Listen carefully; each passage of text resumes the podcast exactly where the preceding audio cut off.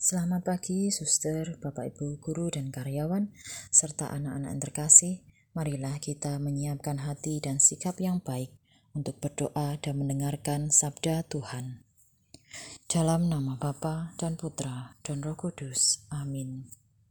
Puji syukur kami haturkan kepadamu, ya Bapa yang Maha Pengasih, atas anugerah hari dan hidup baru untuk kami nikmati. Semoga kami selalu melakukan kehendak dan rencanamu untuk melakukan segala yang baik dan apa pun yang kami lakukan pada hari ini menjadi persembahan terbaik bagimu. Amin. Inilah Injil Yesus Kristus menurut Yohanes. Dimuliakanlah Tuhan. Di dalam perjamuan Paskah dengan murid-muridnya, Yesus sangat terharu, lalu bersaksi, Aku berkata kepadamu, Sesungguhnya seorang di antara kamu akan menyerahkan aku. Murid-murid itu memandang seorang kepada yang lain.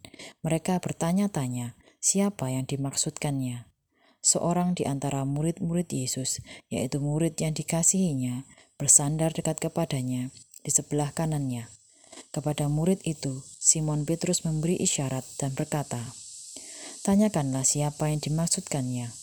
Murid yang duduk dekat Yesus itu berpaling dan berkata kepada Yesus, "Tuhan, siapakah itu?"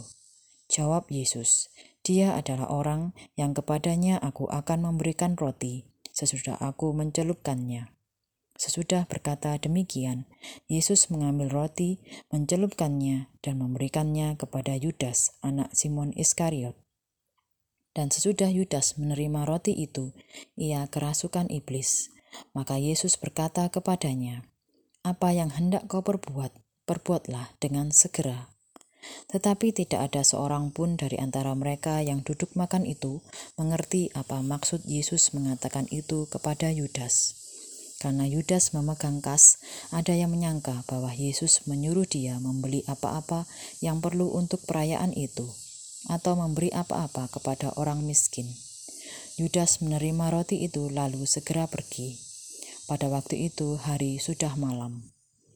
Sesudah Yudas pergi, berkatalah Yesus, "Sekarang anak manusia dipermuliakan dan Allah dipermuliakan di dalam dia. Jika jikalau Allah dipermuliakan di dalam dia, Allah akan mempermuliakan dia juga di dalam dirinya dan akan mempermuliakan dia dengan segera." Hai anak-anakku, Tinggal sedikit waktu saja aku bersama kamu. Kamu akan mencari aku, dan seperti telah kukatakan kepada orang-orang Yahudi, ke tempat aku pergi, tidak mungkin kamu datang. Demikian pula aku mengatakannya sekarang kepada kamu. Simon Petrus berkata kepada Yesus, Tuhan, ke manakah engkau pergi? Jawab Yesus, ke tempat aku pergi, engkau tidak dapat mengikuti aku sekarang, tetapi kelak engkau akan mengikuti aku. Kata Petrus kepadanya, Tuhan, mengapa aku tidak dapat mengikuti engkau sekarang? Aku akan memberikan nyawaku bagimu. Sahut Yesus, nyawamu akan kau berikan bagiku. Sesungguhnya, aku berkata kepadamu, sebelum ayam berkokok, engkau akan menyangkal aku tiga kali. Demikianlah Injil Tuhan. Terpujilah Kristus. Saudara Bapak Ibu dan anak-anak, rencana Yudas untuk mengkhianati Yesus telah disampaikan oleh Yesus pada saat perjamuan malam, namun para rasul belum mengerti. Bahkan sebetulnya bukan hanya pengkhianatan Yudas saja yang diberitahukan oleh Yesus, melainkan juga penyangkalan Petrus. Begitulah perjalanan Yesus di akhir hidupnya. Saat kematiannya makin dekat, dua rasulnya yang dia cintai mengkhianati dan menyangkalnya. Namun Yesus tetap dengan tegar menghadapi semuanya itu.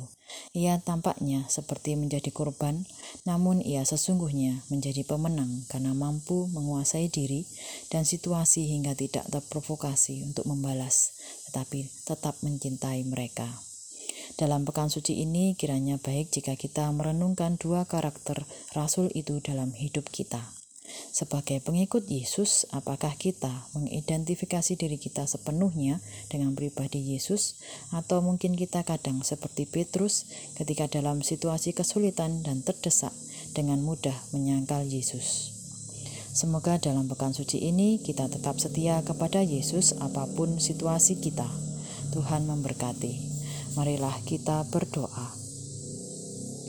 Allah yang Maha Baik, sudilah Engkau mengampuni segala kesalahan kami yang sering kali tidak mengindahkan perkataanmu, bahkan menyangkal Engkau dalam perbuatanku. Berkatilah dan murnikanlah hati kami agar kami pantas menyambut Engkau. Amin. Dalam nama Bapa dan Putra dan Roh Kudus. Amin.